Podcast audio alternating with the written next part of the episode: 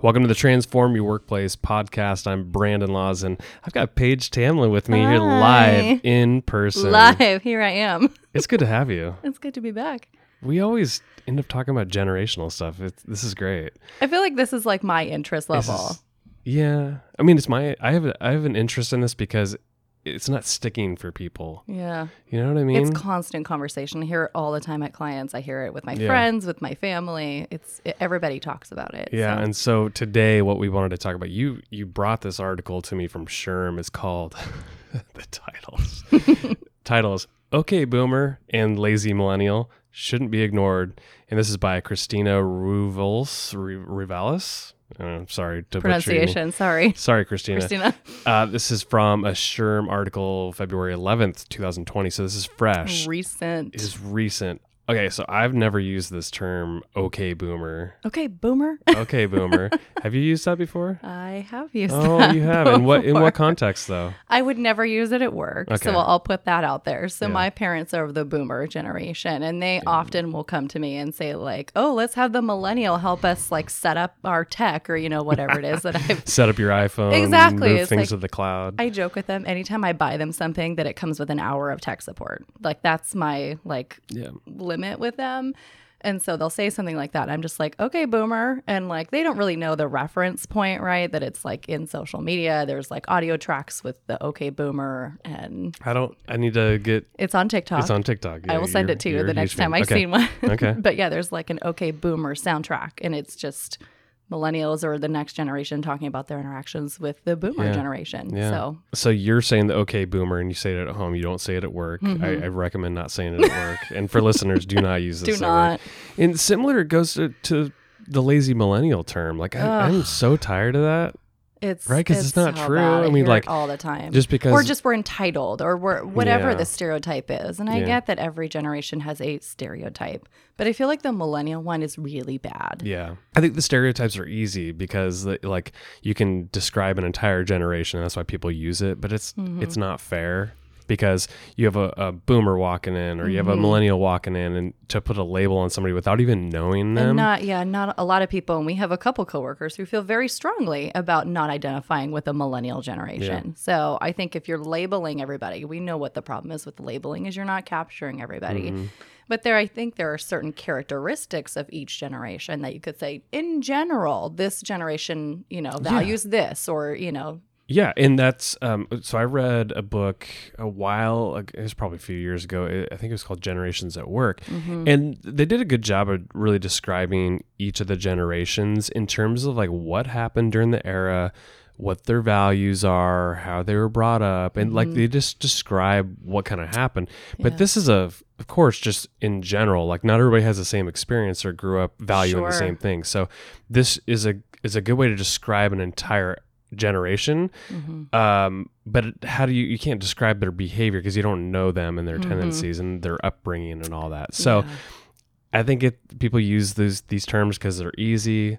Well, and it's meant to have like a comedic relief, right? Sure. Like you're frustrated about something, so it's like, oh, this millennial, you know, or oh, a boomer can't, you know, do whatever. Yeah. So I think there's a lot of generalization that can be really hurtful. And what the article was talking about was that people who are using this in the workplace, even if they're trying to be funny, you shouldn't be ignoring that. And what I've seen is there are some complaints that are coming around of microaggressions in the workplace and what that is like. So somebody who is constantly using that as a tool, as you know, a way to generalize people could be considered a microaggression. Yeah. So if you are somebody in your, you know, workforce who has complaints reported to, or you're in a leadership position or whoever, these are things that you shouldn't ignore was the whole point of the article, which I thought was really interesting that we're getting to that point where people are so offended by these two very general terms at first because people are using them in a hurtful way. Yeah, they are. And the article definitely points out that we perpetuate the stereotypes by using these kind of words, and it's harmful to people. Like, I don't like to be termed, like I'm on the upper end of a millennial. You're more right in the middle of it. I am right smack in the middle. Yeah, but there's a lot of things I don't identify with being a millennial. I don't job hop. I don't, you know, there's a lot of things that I don't. And that can be really hurtful for somebody, especially people who don't know you very well, would just overgeneralize your, you know, So the article, there's a quote that I pulled out that I liked, that says, you could either perpetuate your age-exclusive behavior, or you can call it out and say, we are going past this type of thinking. Companies that do that will have a competitive edge. So that's the quote. What I like about that is I think the advice is sound in a sense that if we can coach and train our people to work together and to not use these kinds of terms mm-hmm. and biases and stereotypes, that, you know, whether it's training or team building or whatever, mm-hmm. but to ingrain this in the culture, then mm-hmm.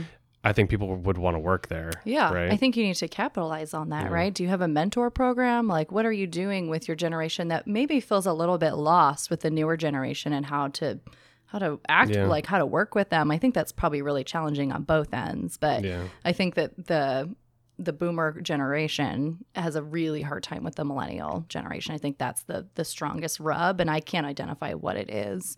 But I think if you are smart and you're a company that says, okay, this needs to be part of our culture, and we have boomers who have been here for years and years and have all this years of expertise and have worked here forever, let's help them pass that on to the younger generation. Yeah. And the whole point about like the competitive advantage point that it was in that last quote I read was the fact that you get people to work together, things are much more beautiful. Mm-hmm. They're harmonious. People work together in teamwork. But I believe that when you perpetuate these types of terms and these stereotypes, you start to divide people more. It's mm-hmm. no different than saying like, you know, all Republicans are evil or Democrats mm-hmm. or socialists or something. Yeah. That's crazy, right? Yeah. Because then it's like, okay, well then I don't want to work with that group right. or whatever. I don't identify with that, so I have nothing to learn or nothing to glean from them. Yeah. And that's not really true. Not true at all. We're all human beings. We all have some value and skills and all that. So the point that I want to keep hitting home and why I wanted you on again was to talk about these terms they're maybe funny on the surface, but mm-hmm. in the workplace, they serve no purpose at all. They do not. Yeah. So if you use them, please heed our advice. Please don't say them. I think if you're, you know, talking to your friends or your kids, you know, you're going to hear them. And, you know, it's also your job to educate people, because what I have found is that saying nothing also, you know, people interpret that to mean that you're okay with it. Yeah. So you have to kind of speak up when you hear something that that didn't really hit me right. Let me go ahead and correct you, or let me educate you, whatever it is that you feel comfortable with yeah. based on your audience. So the workforce is aging. Mm-hmm. We have people over the age of 55 in 2016. Let's see, what does it say? From 35.7 million in 2016 to 42.1 million in 2026. So it gives you a sense that the population is aging. However, there's going to be younger people coming into the workforce as well.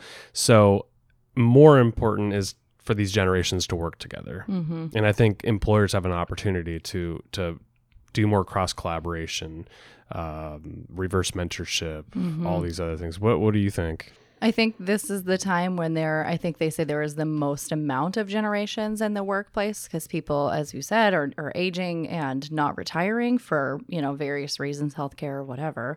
And then the newest generation is also coming in. So you have up to 4 or 5 generations working in a workplace, and that can be really challenging. So if you're not doing the work on the back end to say, how do we integrate these people? How do we get these people talking? Let's get them in a room together. Yeah. I think then you're missing out. Yeah. It's like, it's funny because me as part of the millennial generation, I'm like on the cusp. I grew up with technology. Mm-hmm. I like it a lot. Mm-hmm. I can find myself like wanting to sit behind a computer or behind my phone or figure whatever. Out how things work, and you're okay with it because you're intrigued by it. I'm okay. My parents' generation, not at all. Like they do something because I inform them that they need to.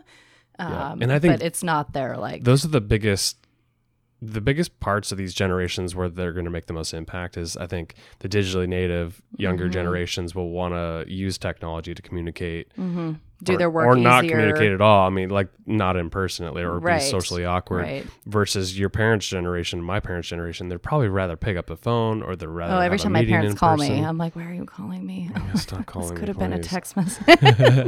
And I love them, but it's like, you know, my dad doesn't text hardly at all. If he does, he uses Siri to talk. Right. My mom is really good at texting, but you know, I got her an Apple Watch because they were taking a trip, and I was like, "If you lose your phone, I want to know that I can still get a hold of you, and you can." can still figure out a way back to wherever you're going, right? But then it was 2 hours of explaining how to do this, and then still she's like, oh, I didn't know I could do this. And so it's like, I'm trying to be patient, being like, okay, this is new to them. They didn't grow up with technology. Yeah. You know, I didn't even get a cell phone until 8th grade, I think, and it was one of those like Nokia bricks that were like indestructible, right? Did you play Snake on it? I loved that phone so much. And like all my Blackberries, I loved mine, but not to dig on Apple, but you know. And then the new generation has had nothing but technology put in their hands since they were born.